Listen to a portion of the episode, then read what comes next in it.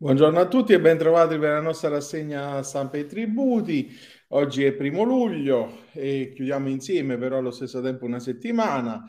Eh, parliamo di cartelle, le rateizzazioni anche per i debiti separati, eh, l'articolo di Luigi Lovecchio su NT Plus Fisco che eh, ci informa di come con l'emendamento approvato in sede di conversione della legge eh, del decreto legge eh, cosiddetto aiuti, il DL 50 del 2022, siano state approvate delle importanti modifiche in termini eh, di eh, dilazioni di pagamento che oggi non devono essere più ehm, eh, concentrate sulla totalità dei carichi affidati all'agente della riscossione, possono avere ad oggetto, e le novità è separatamente, anche le singole partite a ruolo e quindi la decadenza di uno dei piani di rientro non pregiudica né la conservazione degli altri né la possibilità di chiedere una nuova rateazione per carichi diversi da quelli decaduti. Il limite di debito, sempre riferito a ciascuna istanza, al di sotto della quale non occorre dimostrare lo stato di difficoltà del debitore, è raddoppiato da 60.000 a 120.000 euro e quindi la causa di decadenza del piano diciamo, la causa di decadenza del piano passa invece da 5 a 8 rate non pagate e chi decade dalla redazione non può in alcun caso dilazionare nuovamente il debito che è scaduto.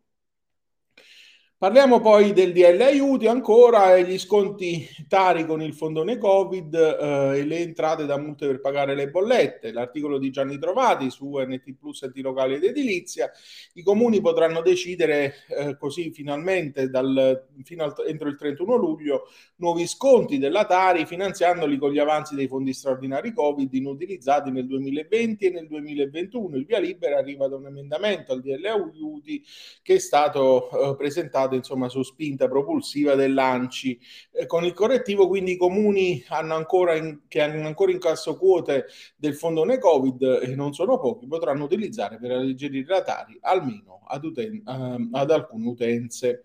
E poi parliamo di fondo crediti di dubbia esigibilità. Nella rassegna di Marco Rossi su NT Plus Enti Locali ed Edilizia ci dice che la quantificazione del fondo di crediti di dubbia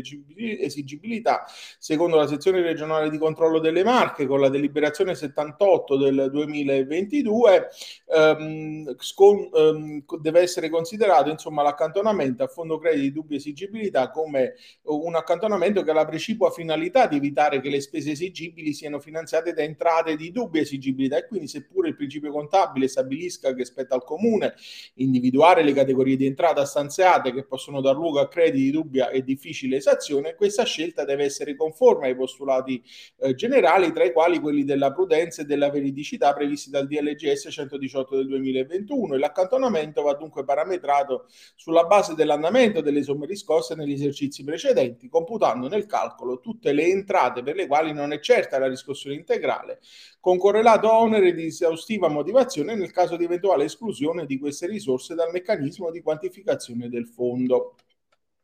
Passiamo ad un altro argomento e occupiamoci di Tari. In particolare Giulia Provino su Italia Oggi ci dice che il WWF salva il mondo ma non paga la Tari. Eh, il, WWF, anche, ehm, salverà anche il mondo ma intanto non paga la Tari, almeno in base alle sentenze della CTP di Milano del 10 giugno scorso. Le Onlus si era vista accertare dal comune il mancato pagamento della Tari relativo agli anni 2014-2015, un caso abbastanza particolare naturalmente perché c'erano degli immobili posseduti e concessi in affitto eh, ad altri soggetti progetti e quindi eh, sostanzialmente c'erano, c'è poi l'unico immobile che rimaneva che viene a scontare questa esenzione secondo l'articolista appunto non dovuta perché eh, su questo immobile comunque eh, non c'erano delle attività di pubblico interesse collettivo ma era utilizzato questo immobile per cerimonie, matrimoni, eventi e feste varie e quindi eh, poi in particolare nella sentenza è interessante eh, il fatto che sia rigettata la contestazione sull'ammontare delle sanzioni nel, nel senso che se il contribuente omette di presentare la denuncia eh, per gli immobili in possesso, la violazione del primo anno è tacitamente confermata nei periodi successivi, rientrando la violazione per tutti gli anni eh, in cui si, eh, si protrae l'occupazione. Ehm, sul canone unico invece decide il giudice tributario, l'articolo di Sergio Trovato su Italia Oggi, che dà conto della sentenza 553 del 9 giugno 2022 del TAR Piemonte. Il canone unico patrimoniale rientra nella giurisdizione del giudice ordinario, anche se per il recupero della relativa entrata gli enti devono avvalersi dell'accertamento esecutivo come per i tributi locali. Per i giudici amministrativi l'utilizzo del cosiddetto avviso di accertamento esecutivo sia per i tributi locali sia per le entrate patrimoniali quali non ha alcuna incidenza sulla giurisdizione in materia di canone unico, benché la pretesa economica possa essere realizzata dal comune in via diretta e senza l'intermediazione di un giudice, l'avviso di accertamento non costituisce un provvedimento amministrativo, ossia un atto di esercizio della funzione di amministrazione attiva, rimanendo un atto espressivo di una pretesa patrimoniale, sebbene esecutibile coattivamente dall'amministrazione.